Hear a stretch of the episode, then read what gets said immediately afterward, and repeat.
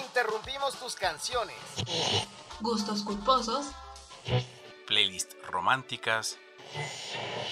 Canciones y perreo. Interrumpimos los capítulos de tu serie favorita. Tus stories de amigos en la playa. Videos de bailecitos. Todo para reproducir desde el librero, el podcast de librerías Gandhi. No se te ocurra reproducir otro podcast. Sigue leyendo, sigue escuchando.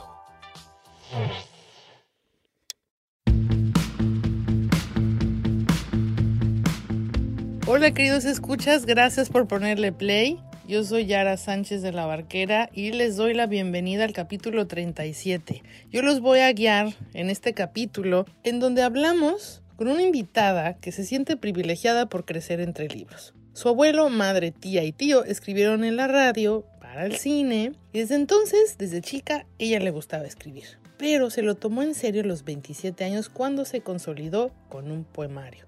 Les doy una pista, ella es poeta, narradora, novelista. Ella es Marta Riva Palacio y nos cuenta cómo puede ser cómplice y juguetona y dice que ridícula al mismo tiempo para escribir. En fin, el chiste es que es muy feliz. Y nos va a platicar cómo una sirena, el mar y el espacio son sus obsesiones, los investiga y escribe de ellos. Nos va a contar cuál es su leitmotiv, su radiografía literaria y vamos a echar coto.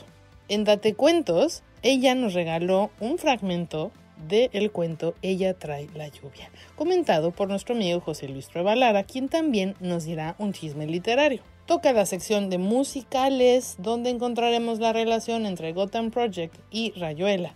Y nuestra amiga Irma Gallo comentará conmigo las novedades literarias y las actividades culturales. Así que siéntense cómodos, o caminen, o corran, o manejen, como sea que nos escuchen, comenzamos. Imágenes. Figuras retóricas. Sonidos. Compases. Temas recurrentes. ¿Cuál es la idea preponderante en la mente de Marta Rivapalacio? ¿Cuál es su leitmotiv? Marta Riva Palacio es oriunda de la Ciudad de México y como lo comentamos es narradora y poeta. Estudió además psicología y una maestría en la. Fue acreedora al decimosexto Premio de Literatura Infantil Barco de Vapor en el 2011 también ganó el Premio Gran Angular de Literatura Juvenil, el Premio de la Feria Internacional del Libro Infantil y Juvenil del Cuento para Niños y Jóvenes de White Raven Award, el Internationale Jugendbibliothek en Múnich en el 2013, en fin, no para de ganar premios, Marta. Entre sus obras premiadas se encuentran Frecuencia Júpiter, Lunática y Las sirenas sueñan con trilobites. Ha realizado novelas, cuentos, poesía y un álbum ilustrado. Querida Marta, es un honor tenerte con nosotros. Por favor, cuéntanos, ¿cómo te vuelves lectora? Y, por supuesto, te tengo que preguntar, ¿cómo te vuelves escritora?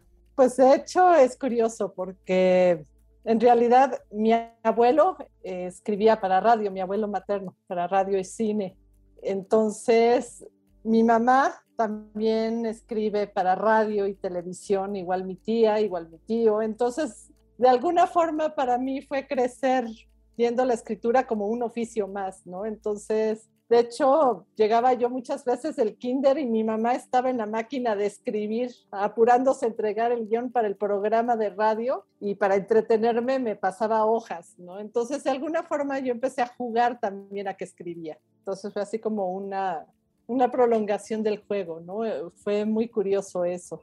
Y por otro lado, también mi abuela materna era una cuentacuentos nata. Era, yo digo que si hubiera nacido en esta época sería narradora oral, ¿no? estaría ahí en las ferias contando cuentos a las chicas, a los chicos, porque le encantaba. Entonces nos contaba, era curioso, ¿no? Nos contaba esta mezcla entre cuentos de hadas, muy a su manera, con todas sus anécdotas de niña. Ella nació en Costa Rica, entonces nos contaba de su infancia en Costa Rica, ¿no? Entonces nos mezclaba ahí todo. Entonces, de alguna forma, en ese sentido, yo fui muy, muy afortunada porque además crecí en una casa con muchos libros. Y de hecho, el criterio lector era conforme podía yo alcanzar al, en el librero. Hubo que hacer un reacomodo cuando descubrí que uno puede poner un banco y agarrar libros, claro. Pero en ese sentido, sí, fui alguien muy privilegiada porque nací en una casa en la cual siempre ha habido como este amor por los libros, amor por las historias. Y yo empecé a escribir, ¿no? Desde muy chiquita, como un juego. Lo difícil fue tomármelo en serio. porque incluso yo estando en la universidad, entré a trabajar en una revista juvenil que se llama Tú, creo que todavía sigue por ahí. Bueno, una revista juvenil. fue mi primer trabajo, pero presentar mis proyectos personales, lo que yo escribía me tardé muchísimo. Fue hasta que tuve 27 años que me atreví a presentar ya mi primer poemario ahí con el naranjo, ¿no? Entonces, yo siempre en las clases con mis alumnas, con mis alumnos les digo, pues que sí, que todos pasamos por dudas, pero que no se tarden tanto como yo, ¿no? Cuando llegaste a Ediciones El Naranjo, ¿qué fue lo que pasó? No, de hecho, tuve además ahí muchísima suerte en ese sentido, porque yo había empezado a escribir este poemario de haikus, pero no tenía como muy mucha idea de con quién presentarlo y Mónica Broson, que es una autora que también maestra que admiro mucho, pues ella fue la que me dijo, me dio como toda una orientación de quién está escribiendo poesía para niños, quién le está publicando. Me ayudó muchísimo, Mónica, ¿no? Y ella fue la que me habló del naranjo. Y bueno, ya llegué ahí con el naranjo, con Ana Laura, y además fue, no, pues toda esta recepción, yo iba muy nerviosa, ¿no? A pesar de que, pues sí, como pasa siempre que presenta uno, pero sigue pasando, ¿no? Pero el primer proyecto personal y el poemario, yo iba muy nerviosa y, y bueno, la recepción en el naranjo fue, fue increíble, ¿no? De, de darme precisamente cuenta de todo este cuidado que tienen por los libros, de fue como empezar a también aprender esta labor tan grande y tan bella que hacen las editoras, los editores, ¿no? De, establecer este diálogo contigo para a veces ayudarte a mejorar tu obra, ¿no? Y de y bueno, y toda esta curaduría que hacen además con ya cuando traen, ¿no? Ilustradores o ilustradores y bueno, no que es una cosa maravillosa todo lo que es el tema de la edición en sí, ¿no? ¿Cómo es que pasas a los otros géneros? Yo creo que mis obsesiones siempre han estado ahí, solo que me he vuelto tal vez un poquito más descarada. Eh, yo creo que cuando estaba en haiku no me atrevía tanto. Fue curioso, yo ya traía, no, han ido así como parece gradual, ¿no? Primero poesía, luego narrativa, pero de alguna forma he, he venido trabajando los proyectos como a la par, ¿no? A la par de haiku yo ya traía la idea de la novela juvenil, que infantil, ¿no? De las sirenas sueñan con trilobites y ya, ya había esta cuestión ahí que luego yo le digo que es como esta obsesión poética de la ciencia.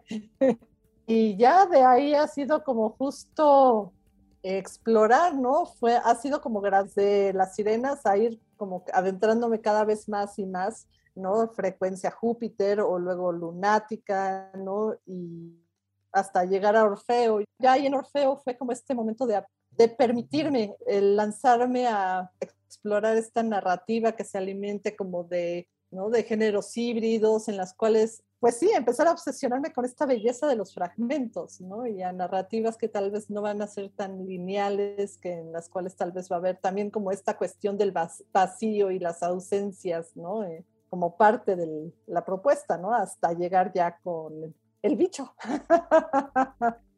¿no? Que fue ya justo, ¿no? Esta cuestión ahí, igual, ¿no? Eh, eh, yo creo que el hilo de Aracné está haciendo una colección, una colección, un espacio muy importante porque nos está permitiendo como justo retomar esta parte de la experimentación, ¿no? No solo en mi libro, sino en los otros títulos que han sido publicados ahí, ¿no? Entonces, pues ya, ahí en el mono infinito se nos dio permiso de enloquecer, de traer todas nuestras obsesiones, tanto las de Gala como las mías, como las de Ada, ¿no? Y coordinadas además ahí con Mariana y con todo el apoyo de Socorro, ¿no? Entonces, ha sido así como unir, acercándome un poquito más y poquito más y poquito más hasta ver hasta dónde aguanta, ¿no?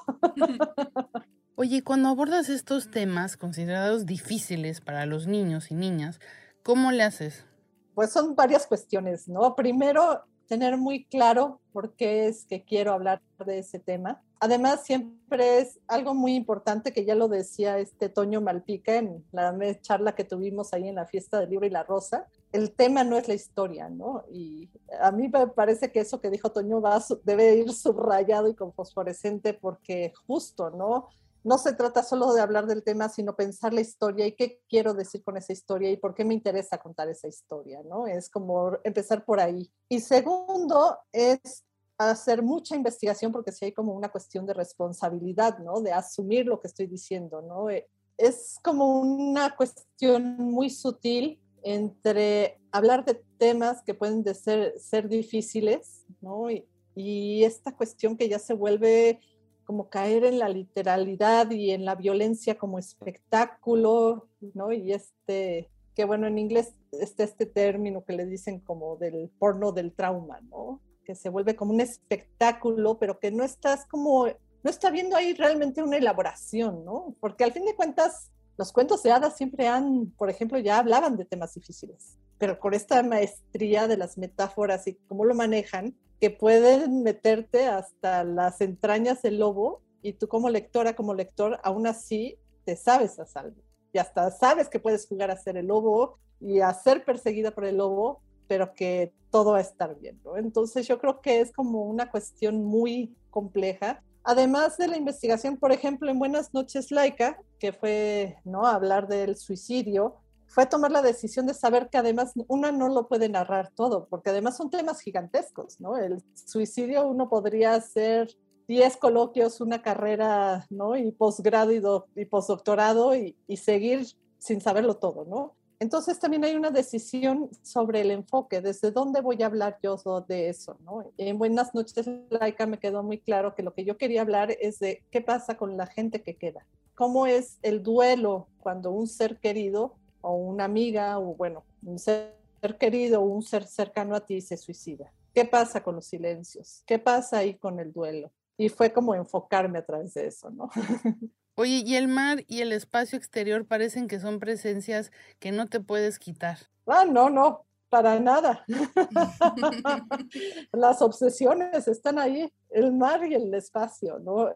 Desde niña desde muy pequeña he estado a esa fascinación con el mar y yo siempre cuento esta anécdota de que veníamos de eh, Cuernavaca con mis papás y veníamos en la carretera y mi papá yo creo que ya no sabía cómo entretener a la niña que tenía ahí, ahí atrás toda quemada y toda soleada y empezó a hablarme de las estrellas, ¿no? Y empezó a decirme, es que estas estrellas así como las ves, no son así como las ves. Estás viendo las estrellas como eran cuando hace millones de años salió, ¿no? Emitieron la luz y bueno, todo eso, ¿no? Y bueno, esa idea de pensar que estábamos viendo fantasmas estrellas me voló la cabeza, ¿no? Y yo creo que es como una cuestión a nivel del imaginario, el mar y el espacio exterior se juntan con este tema del más allá, ¿no? Al fin de cuentas pienso en la Odisea, ¿no? Odiseo navegando termina llegando a la región del inframundo, ¿no? ¿no? Y de los Hades y toda esta cuestión, ¿no? Y con el espacio, además, es como un leitmotiv que está ahí, ¿no? Hay como muchas similitudes entre navegar y sumergirse en el mar y el espacio exterior, como que nuestro imaginario se terminan volviendo como distintas facetas de un mismo, ay, no sé cómo decirlo, ¿no? Justo como de esto que llamaríamos el más allá, ¿no? De todo esto que está fuera de la geografía convencional y que nos enfrenta a lo desconocido, tanto interno como externo, ¿no? Y bueno, además me fascina, es como los buenos amores no siempre se puede explicarle todo de lo que uno... ¿No? Ah, de seguro debe de haber muchas cosas que de fuera se ven que dicen, no, pues por eso le ha de gustar, ¿no? Pero que yo de dentro solo sé que, que son mis obsesiones. ¿Esas obsesiones son tu leitmotiv? Sí, creo que en todos hablo del mar o del espacio o de los dos, ¿no? Es así como aunque no quiera que trate abiertamente de eso, como pasa aquí en el bicho, ¿no? Bueno, con el mono infinito, aún así termina saliendo el mar o el espacio. ¿Cómo surgió la idea de hacerle un poema a las cosquillas? Es curioso porque Beso y Cosquillas eh, son dos libritos que escribí casi al mismo tiempo, o que salieron muy cerca. Yo venía de escribir Frecuencia Júpiter ¿no? Y venía como de justo hablar de temas muy duros, muy duros, ¿no? Del, ¿no? De la violencia tanto contra periodistas como de los feminicidios. Entonces venía como con toda esta carga y había como una necesidad de recuperar este otro espacio lúdico de la ternura, así como de crear una gran burbuja de aire, ¿no? Entonces la respuesta, por supuesto, fue cosquillas, ¿no? Además de permitirme, ¿no? Escribir así tal cual, ¿no? El tic, tic, tic y, el, y poderme colocar en un nivel de juego justo, ¿no? De soltando las defensas y soltando además pues toda la carga que traía yo del otro proyecto, ¿no? Entonces fue para mí un pequeño momento de refugio, ¿no? Y de así de gozo, de soltar precisamente como todo lo que venía para entrar como en esta cuestión así de justo, ¿no? De las cosquillas y permitirse el ser ridícula y el permitirse jugar y establecer otras complicidades, ¿no? Y, la ternura, que me parece un sentimiento muy, muy, muy poderoso y que está infravalorado porque se le tiende a veces a ver como, yo digo, como estas tarjetas de postales tipo Hallmark, ¿no? Pero en realidad la ternura es un sentimiento muy, muy poderoso, ¿no? Es lo que nos hace ser contenidas o contener a las otras personas y decir, sí, aquí estás y yo te contengo, ¿no? Y es lo que nos hace también sentir empatía y, bueno, muchas cosas, ¿no? Y pues eso me llevó a cosquillas.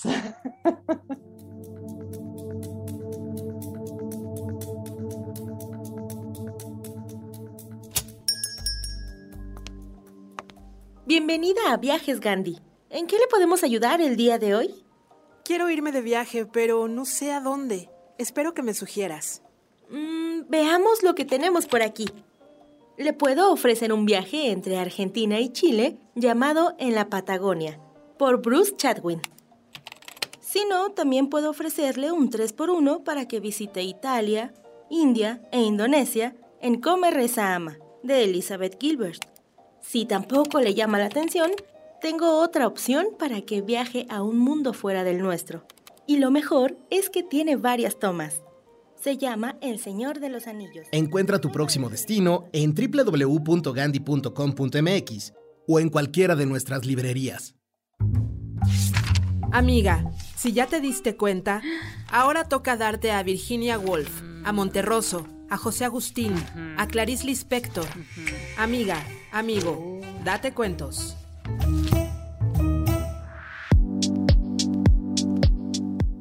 Cada vez que pienso en ellas, no me queda más remedio que el asombro. Su poder era absoluto y los dioses varones aún no reinaban en el universo. Ellas eran las dueñas de la fertilidad, las poseedoras de las cavernas, de la noche, del rayo, de la lluvia. Ellas eran las mujeres todopoderosas que hacían que el cosmos funcionara de una manera precisa y no nos condenara a perecer por sed o por hambre.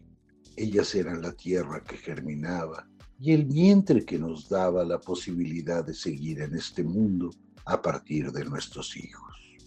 Sin embargo, esas mujeres terminaron siendo desterradas. La agricultura hizo que llegaran los dioses varones y ellas fueron casi enclaustradas. A pesar de esto, el poder de las mujeres, su capacidad para generarlo todo, sigue presente en la literatura. Una de ellas es capaz de traer la lluvia y salvarlo todo en la peor sequía que había ocurrido en una isla imaginaria. Esta es la historia que nos cuenta Marta Palacio en Ella trae la lluvia. Escúchenlo. Ay, por cierto, se me olvidaba, soy su cuate, José Luis Trueba, y vamos a escuchar.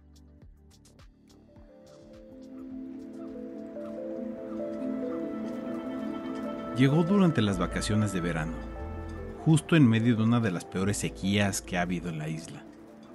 La imagino bajando del transbordador con su vestido blanco remendado. Las correas de sus sandalias están tan gastadas que en cualquier momento pueden romperse, pero no lo hacen. Con cada paso que da, la arena se agita formando remolinos alrededor de sus tobillos. Me gusta pensar que así fue como pasó, pero en realidad nunca la vi llegar. Simplemente apareció una mañana en la playa, caminando entre los botes como si siempre hubiera vivido aquí. Venía de la mano de un hombre viejo y desgarbado. No me atreví a acercarme, no sabía cómo hacerlo. El gobierno había concedido asilo a los criollos, pero la gente de la isla estaba muy lejos de aceptarlos.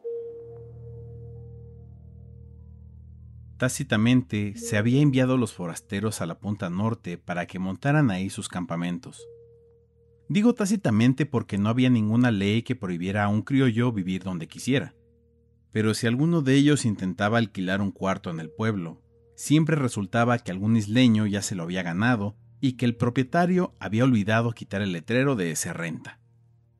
Vivir separados no era suficiente para aligerar la tensión, y cada vez era más común que estallaran peleas entre criollos e isleños cerca de los botes o en el bar.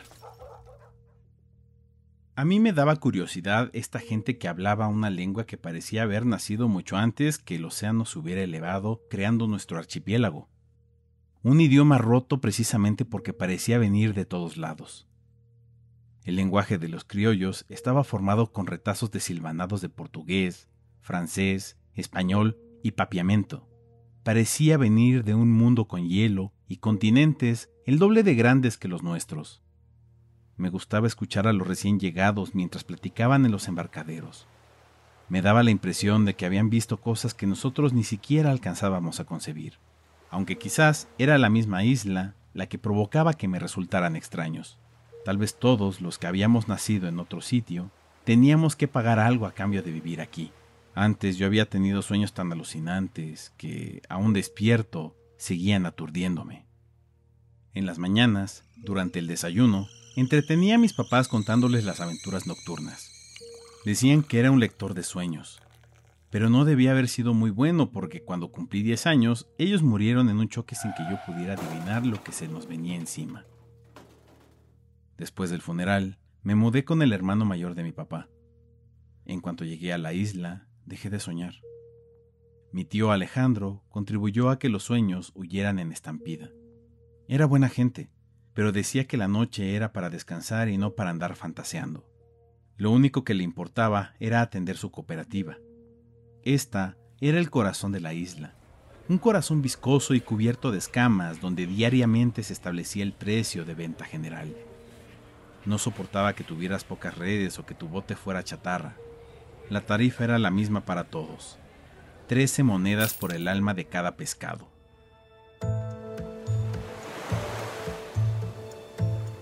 Lo único que teníamos en común mi tío y yo era el mar.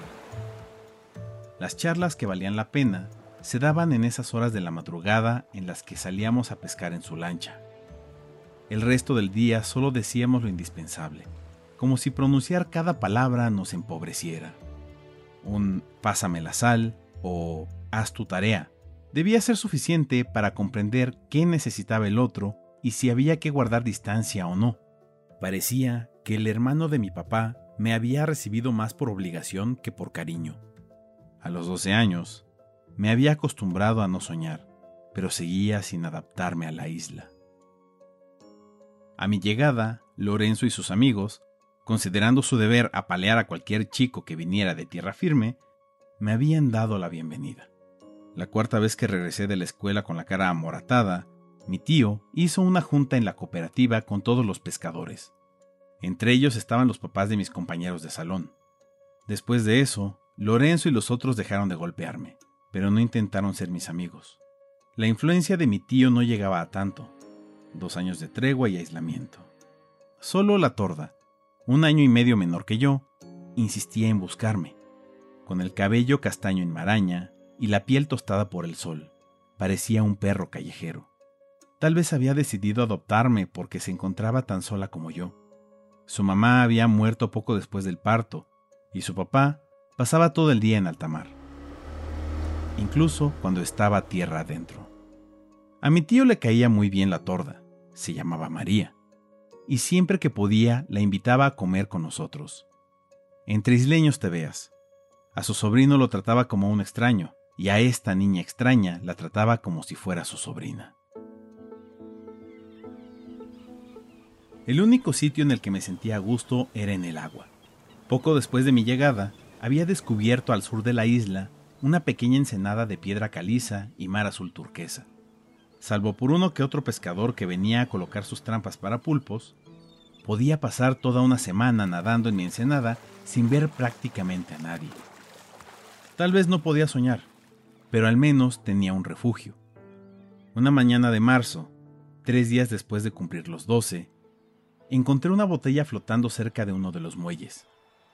Hay días en los que la basura es basura, y hay días en los que la basura es algo más.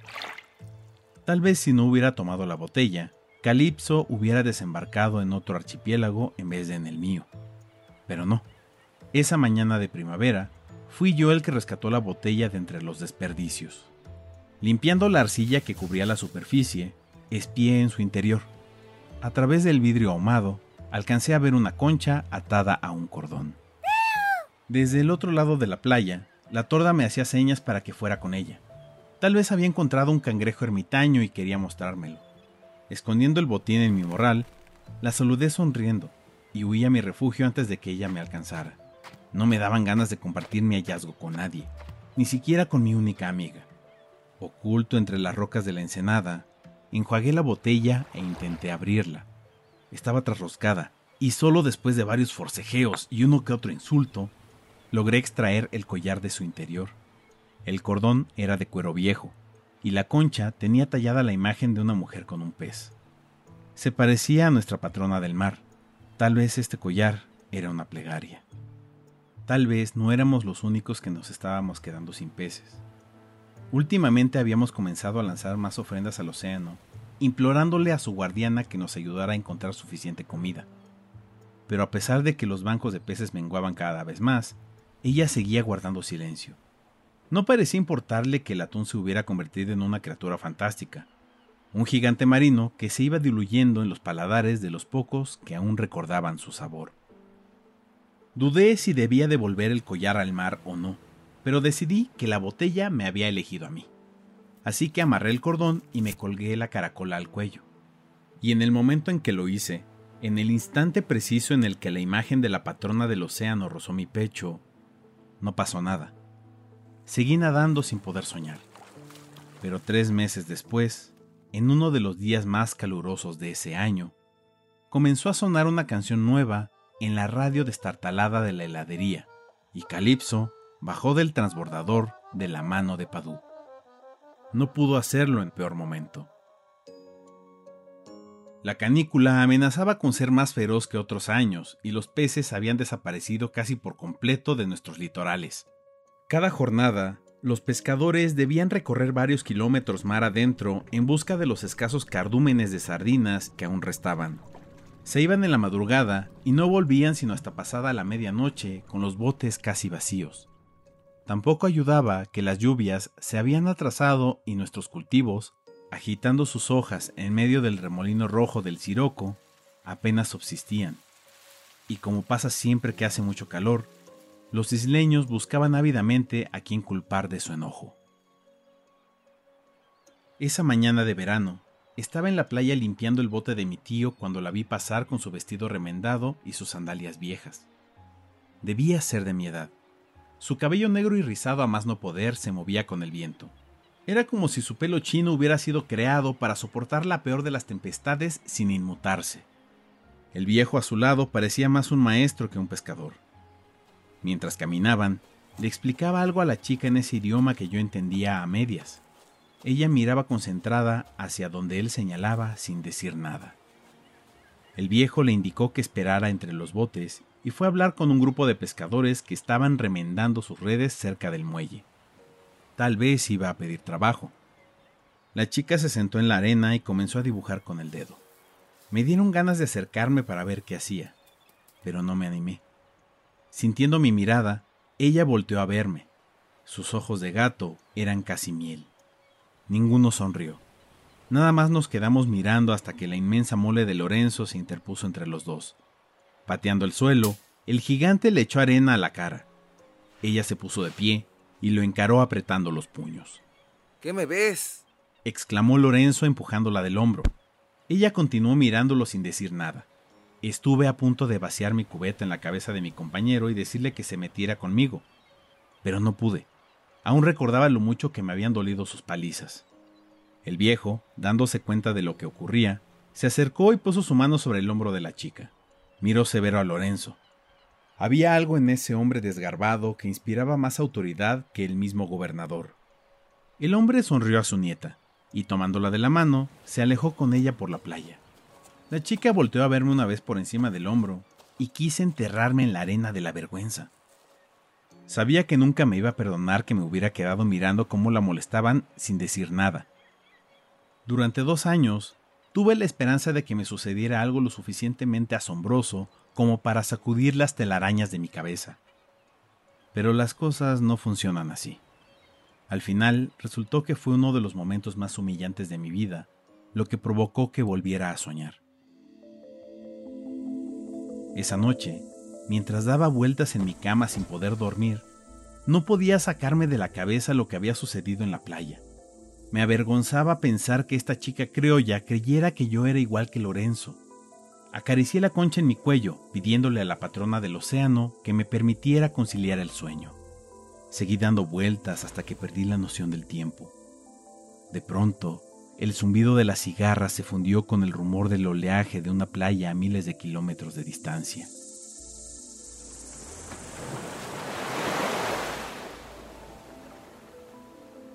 Parado en la arena con mi traje de baño, me topé con una chica de ojos dorados y cabello azul que me vigilaba desde la cima de una roca.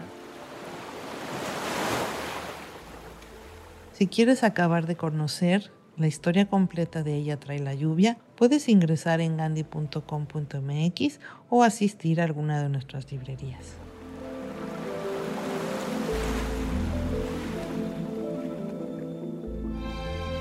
www.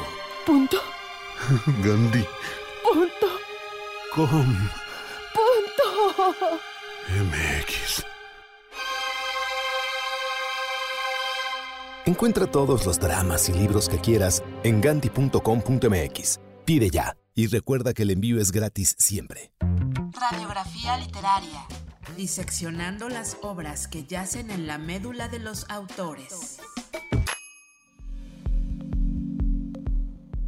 Llegamos a la parte del podcast donde vamos a saber de tus libros que te formaron como lectora.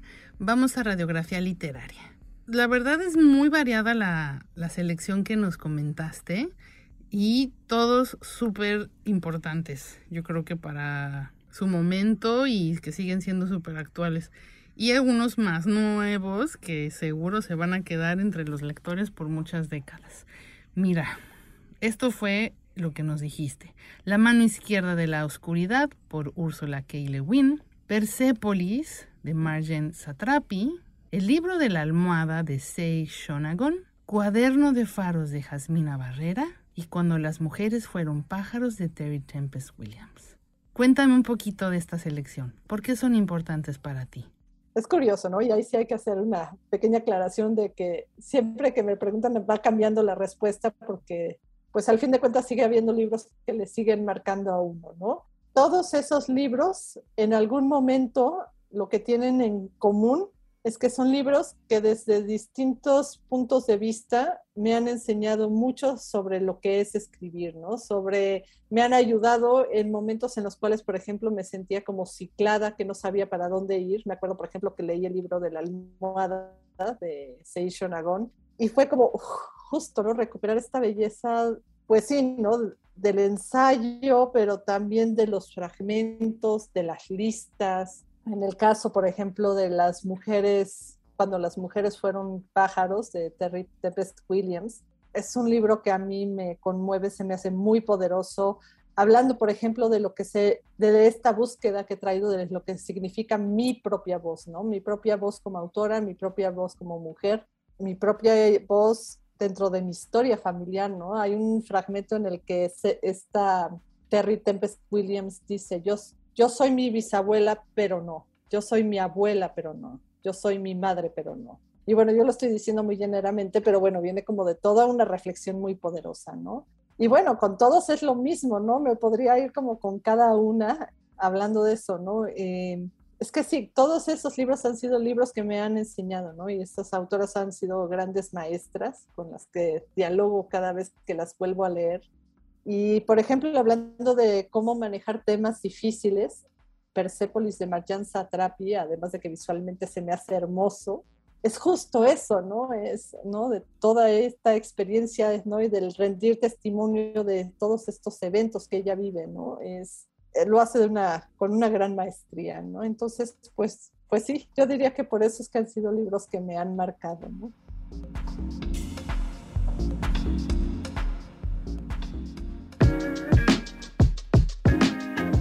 Este mes en la revista Lee Más, José Luis Trueba nos confiesa los secretos de sus libros y su biblioteca, y Rodrigo Morlesín nos explica la diferencia entre amar y querer. Además, puedes apreciar el manifiesto por la lectura, autoría de Sofía Grivas, mientras Edgar Kraus nos ayuda a adentrarnos en el mundo del infinito de Irene Vallejo, donde los libros cuentan historias de libros y nos recuerda la pasión que ellos nos provocan. Borges el inefable escribió, a partir de los Vedas y de las Biblias, hemos acogido la noción de libros sagrados. En cierto modo, todo libro lo es. Esta declaración bórgica define y ampara la pasión que todos los que amamos los libros experimentamos cuando leemos. El texto es una comunión radical con la otredad y desde épocas muy remotas en la historia humana hemos asociado autor con autoridad. Quien escribe libros establece contacto con lo sagrado en cuanto que trascendente, que se comunica a través de esa maravilla que es el texto. Por lo tanto, una de las historias más grandes que podemos narrar es la que cuenta la historia misma de los libros. Es por ello que nosotros los bibliófagos ya entregamos nuestro cariño sin reparos a Irene Vallejo. Además de una narradora excepcional, es dueña de una portentosa erudición sobre el mundo grecolatino, que enlaza amenidad y sabiduría como Carlos García Gual, Alfonso Reyes o Ernesto de la Peña, aunque ella resulta mucho más entrañable. Puedes leer el artículo completo en el sitio web máscultura.mx y en la revista Lee Más de Librerías Gandhi.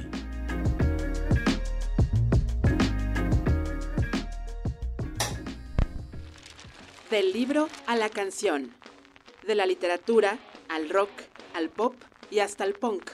Sube el volumen. Esto es Música Lees. La influencia de la literatura en la música que escuchas. Rayuela, capítulo 7. Me miras, de cerca me miras, cada vez más de cerca.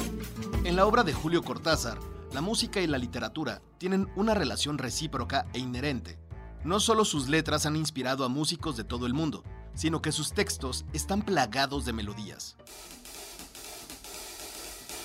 Es bien sabida la influencia del jazz en la narrativa de este gran escritor argentino, como podemos observar en su cuento El perseguidor, en donde el personaje principal se basa en la figura del saxofonista Charlie Parker, o en su novela Rayuela, la cual nos presenta un grupo de artistas denominados como el Club de la Serpiente, que se reúnen a escuchar la cadencia de los instrumentos de íconos del jazz, como Louis Armstrong, Duke Ellington, Bessie Smith, Ella Fitzgerald o John Coltrane. Cortázar fue un melómano declarado. La música fue una de sus grandes pasiones y esta fascinación se ve reflejada en toda su obra. Otros géneros que se hacen presentes en sus escritos son la música clásica y, por supuesto, el tango, ritmo que le recordaba su juventud en Buenos Aires y que forma parte de la banda sonora de cuentos como Las Puertas del Cielo o su novela Los Premios.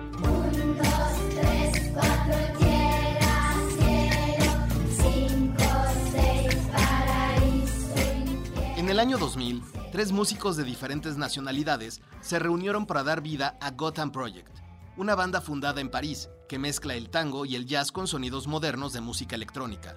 De esta manera, Christoph H. Müller, Philip Cohen y Eduardo Makarov alcanzaron un éxito inmediato al sacar su primer sencillo y le dieron la vuelta al mundo con su fusión de instrumentos característicos del jazz y el tango con beats y samples que incluyen las voces de personalidades que van desde Eva Perón hasta el mismo Cortázar, a quien podemos escuchar leyendo fragmentos de su libro Rayuela, en la canción del mismo nombre que se desprende del álbum titulado Tango 3.0. Rayuela es una de las obras más importantes de la literatura latinoamericana, y tal como una composición de jazz, su escritura es una ejecución frenética que de manera espontánea, experimental e innovadora nos muestra las principales obsesiones de Cortázar, la música, el arte, las letras y el amor. Y a manera de juego, acompañamos a su protagonista, Horacio Oliveira, en su búsqueda por el sentido de la vida, que en realidad es la búsqueda de todo ser humano, en una pieza que pareciera improvisada, pero en donde todo se conecta. Rayuela ocurre en tres espacios. El lado de allá, la bohemia ciudad parisina que muestra la parte más intelectual y pasional de los personajes. El lado de acá, que representa el regreso al origen y se desarrolla en Argentina. Y de todos lados, que son capítulos metatextuales que nos ayudan a entender algunos detalles de la trama, pero que se puede prescindir de ellos sin afectar la comprensión de la historia y que exploran más las convenciones lingüísticas y narrativas que interesaban a Cortázar. El enormísimo Cronopio decía que la música era un melancólico alimento para los que vivimos de amor y de alguna manera así lo plasmó en sus novelas, cuentos y poemas, al enseñarnos que la literatura también se escucha y también se baila. Y al final, siempre nos quedará la duda de si Oliveira encontraría a la maga. Yo te siento temblar contra mí como una luna en el agua. ¿Qué estás leyendo? La última novela de Octavio Paz. ¿Está buena? La encuentro absolutamente idílica. ¿Y tú sigues leyendo el cuento ese de Monterroso? ¿El dinosaurio? Sí. Y voy a la mitad. ¿Cansado de que la gente se burle de ti? Ven a Librerías Gandhi y utiliza tu poder adquisitivo para brillar en sociedad. Compra una gran variedad de libros a precios inauditos. Conviértete en el alma de la fiesta y en referencia obligada de todas tus amistades. El sano cotorreo es esa costumbre que tienen las personas de hablar entre ellas, cual si fueran aves coloridas, divertidas y sobre todo cotorras. ¿Qué tiene que ver un cotorro con nuestros invitados? Especialmente que nuestros invitados son bien cotorros. Les gusta el jijiji y el jajaja, los libros y echarse una buena platicada. Esto es Echando Coto.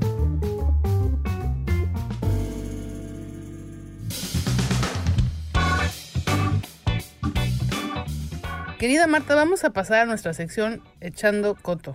Vamos a preguntarte, te voy a pedir que me regales tres números, por favor, del 1 al 10. Dame tu primer número. Bueno, pues vamos a empezar con 5. ¿Qué suena en la playlist de Marta cuando escribe? Uy, de todo.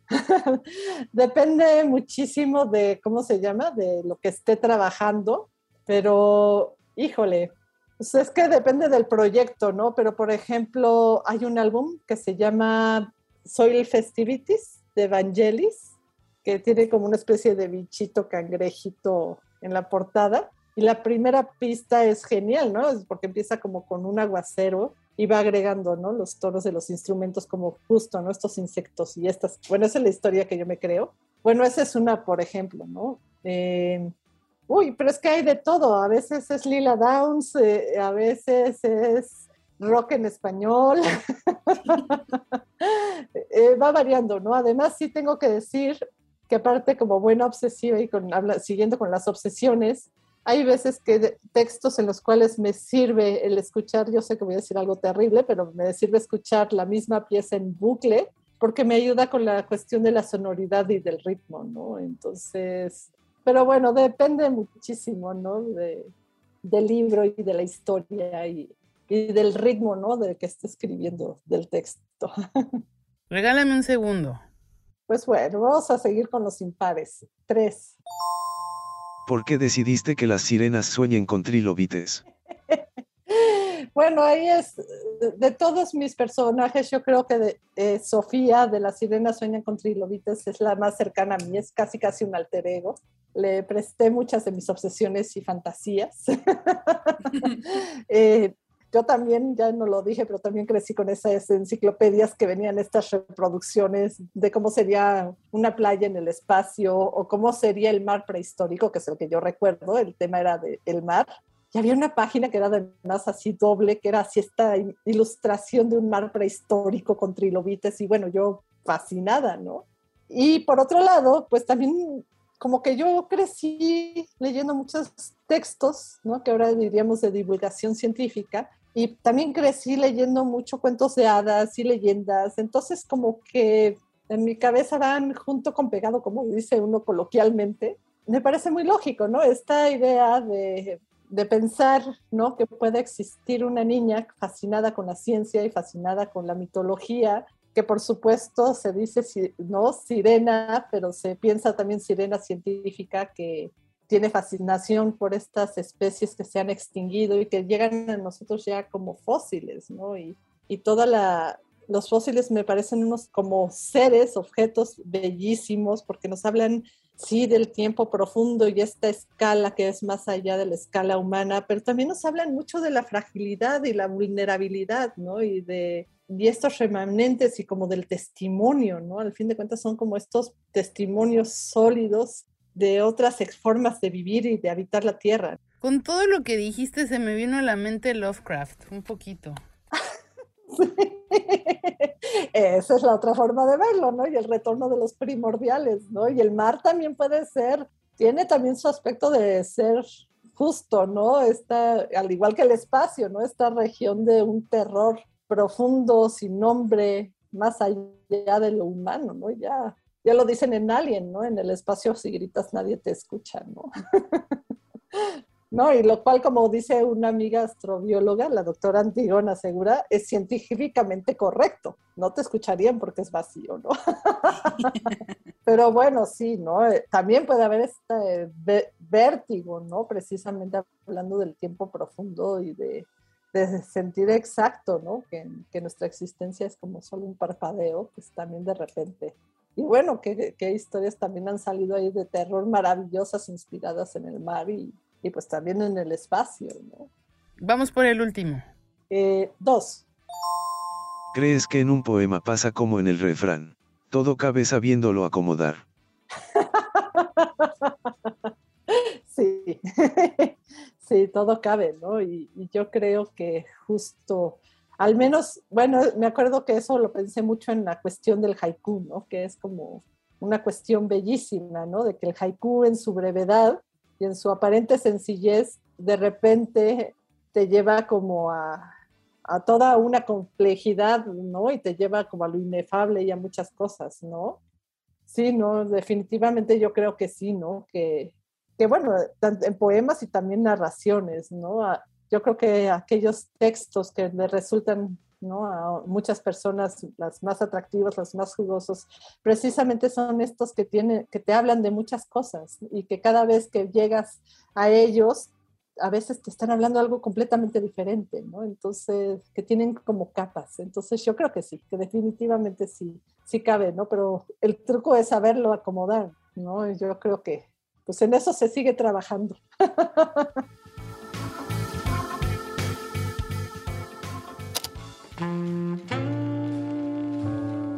Entonces, ¿qué vamos a hacer esta noche? No sé. Tú dime, ¿qué quieres hacer? ¿Y si leemos poesía de verso en beso? ¿No prefieres ir con mis amigos y después a mi casa?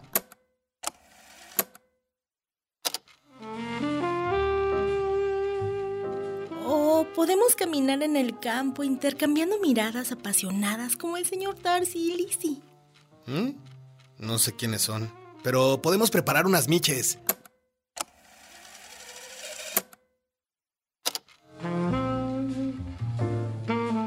Bueno, podemos solo ver una película. Hoy hay partido. Un romance de cuento solo se encuentra en www.gandhi.com.mx o en cualquiera de nuestras librerías.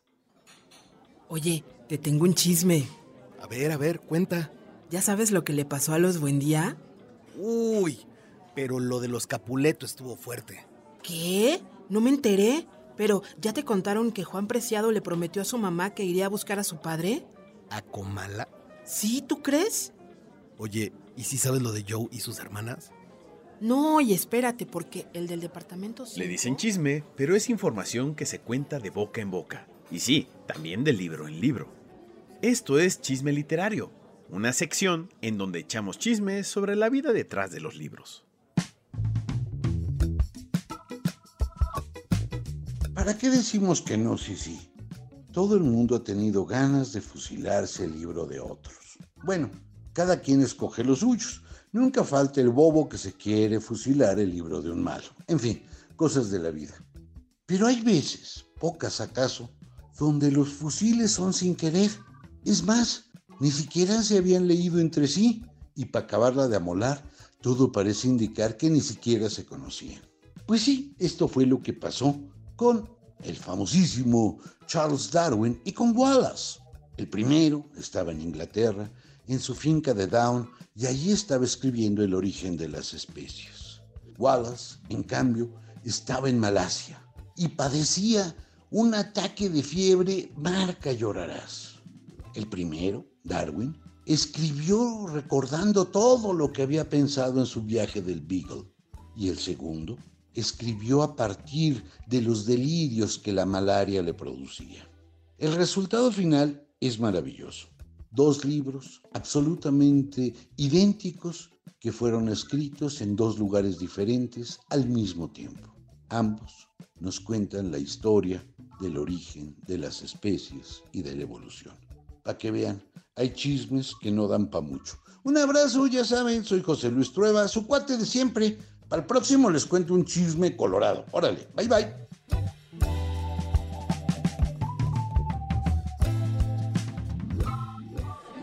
Güey, neta, no eres feo. Yo siempre que conozco una vieja me pregunta, ¿cómo se llama tu amigo?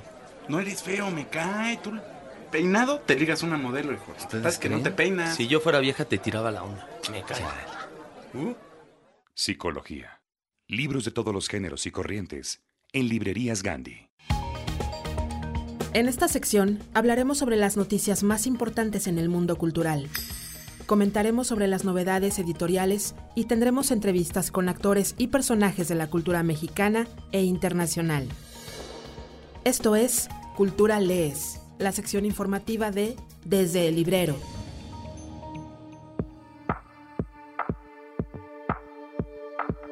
Platicamos con David Seifer, uno de los novelistas alemanes más populares de las últimas décadas. Desde Maldito Karma, que es la novela que es más conocida, hasta Miss Merkel, su última novela. Es el caso de la canciller jubilada, que se ha traducido además a muchas lenguas y ha llegado a todos los continentes. En sus obras, que bien podrían mirarse como una mezcla perfecta entre Woody Allen y Matt y los cómics de Marvel, habita algo que nos atrapa, un humor preciso, capaz de revelarnos nuevas perspectivas para comprender nuestra vida y la de los demás. Uh, we, we in Germany uh, knew for quite a couple of years that she's retire. And then in the end of 2019, I... Hace un par de años, nosotros en Alemania sabíamos que Merkel se retiraría. Al final del 2019, hablé con mi agente y pregunté qué haría después de retirarse. Hasta ahora nadie sabe. Solo tenemos claro que ya no se dedicará a la política. And then afterwards I came home and I um, saw an episode of Inspector Columbo. Un día regresé a casa y vi un episodio de Columbo con Peter Falk y me dije, esto podría ser bueno para ella, resolver misterios y asesinatos. Poco después pensé que sería un buen tema para un libro y decidí escribirlo. Trabajé en la novela durante 2020. Se publicó en Alemania el año pasado y ahora ella ya se retiró y seguimos sin saber qué es lo que está haciendo.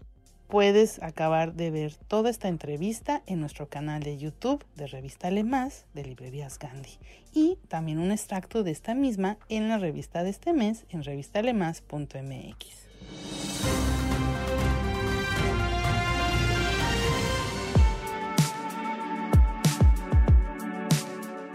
Si eres fan del trabajo del cineasta japonés Makoto Shinkai, tenemos muy buenas noticias para ti porque a comienzos de 2023 en todos los territorios mundiales, excluyendo Asia, podremos ver la nueva película que se llama Susume no Tohimari. Si has visto películas anteriores de este director como Your Name del 2016 o Weathering with You de 2019, seguramente no te la querrás perder.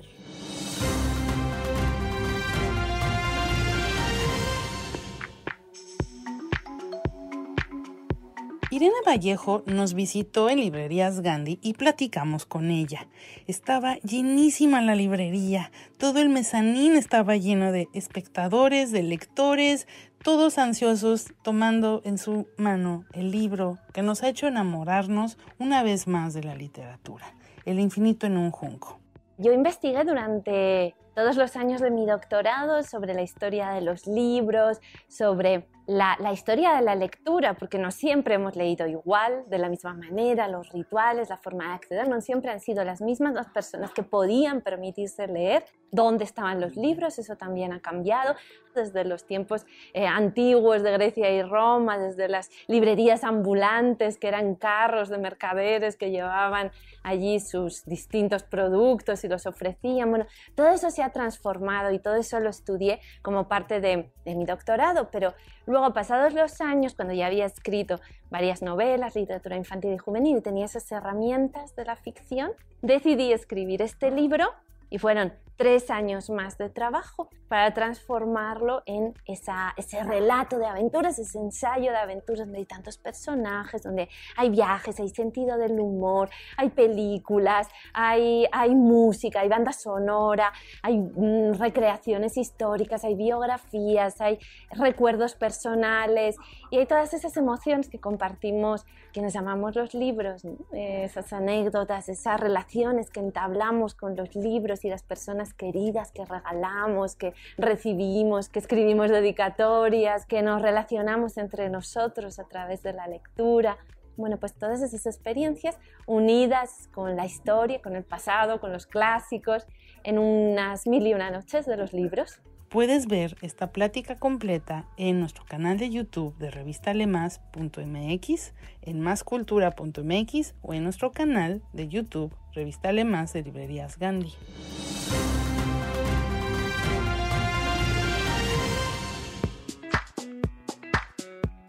Si te maravilló la novela El aroma de los libros, publicado por Alianza de Novelas, ahora tendrás la oportunidad de conocer a su autora. Sí, porque Desi Icardi estará con nosotros en México y por supuesto no podía estar en un lugar mejor que en una de nuestras librerías Gandhi. Te esperamos el martes 31 de mayo a las 18 horas en Gandhi del Valle, en Avenida Universidad 767, Colonia del Valle, o también, ya sabes, por las redes sociales de nuestra revista Lee Más Gandhi. Y no te olvides seguir todos nuestros eventos por las redes sociales de Eventos Gandhi.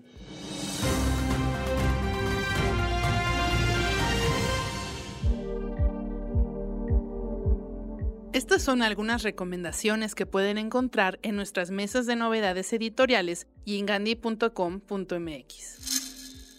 La cabeza de mi padre, por Almadelia Murillo, en Editorial La Faguara. Escribo para soltar el peso de 40 años rumiando el mito de mi padre, las infinitas versiones de mi padre. A sus 40 años, como un road trip, sin más referente que una fotografía vieja, una hija emprende la búsqueda de su padre mientras narra la decisión de ir a conocerlo y el viaje que la lleva de la Ciudad de México a Michoacán. Iremos construyendo junto a ella el pasado, los amores, las alegrías, los accidentes, las ausencias. Todos somos hijos de Pedro Páramo.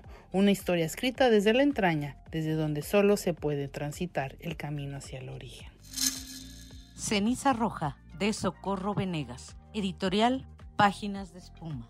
Ceniza Roja, el libro más reciente de la escritora y editora Socorro Menegas, surgió como un diario del dolor por la muerte de su primer marido. No estaba destinado a convertirse en un libro, pero gracias al trabajo de páginas de espuma, llega hasta nosotros en una bellísima edición ilustrada por Gabriel Pacheco. No te la pierdas. Bajo la sombra de los lobos, de Áridas Slepicas en Tusquets, México. Acabada la Segunda Guerra Mundial, las mujeres y los niños alemanes de Prusia Oriental quedaron abandonados a su suerte ante el avance victorioso del Ejército Rojo. En medio de aquel terrible invierno, las mujeres trataron de ayudarse entre sí, mientras algunos niños se atrevieron a cruzar los bosques y la frontera para alcanzar Lituania, y una vez ahí pedir comida o trabajo a los granjeros y traer de vuelta lo que consiguieran. Esos niños conocieron la crueldad y violencia, pero también la amabilidad y solidaridad, incluso el heroísmo. A esos niños los llamaron los niños lobo. Ayer de Agota Christoph, editorial Libros del Asteroide. Después del éxito que fue la publicación en español de Klaus y Lucas, Libros del Asteroide nos vuelve a traer una publicación de Agota Christoph. Sandor Lester, exiliado en una fría ciudad europea, lleva una vida solitaria y monótona. Inmerso en una rutina alienante en la fábrica de relojes donde trabaja, pasa sus ratos libres escribiendo, frecuentando a gente en su misma situación o en compañía de Yolande, una mujer a la que no ama. Un día conoce a Line, una nueva empleada de la fábrica que procede de su país. Aunque está casada y tiene una hija pequeña, Sandor se va a enamorar de la recién llegada y entre los dos va a surgir un vínculo tan íntimo y esencial como doloroso y destructivo. Se trata de la novela Ayer de Agota Christoph, publicada por Libros del Asteroide.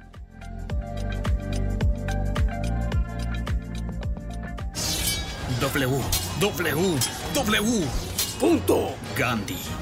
Punto. MX.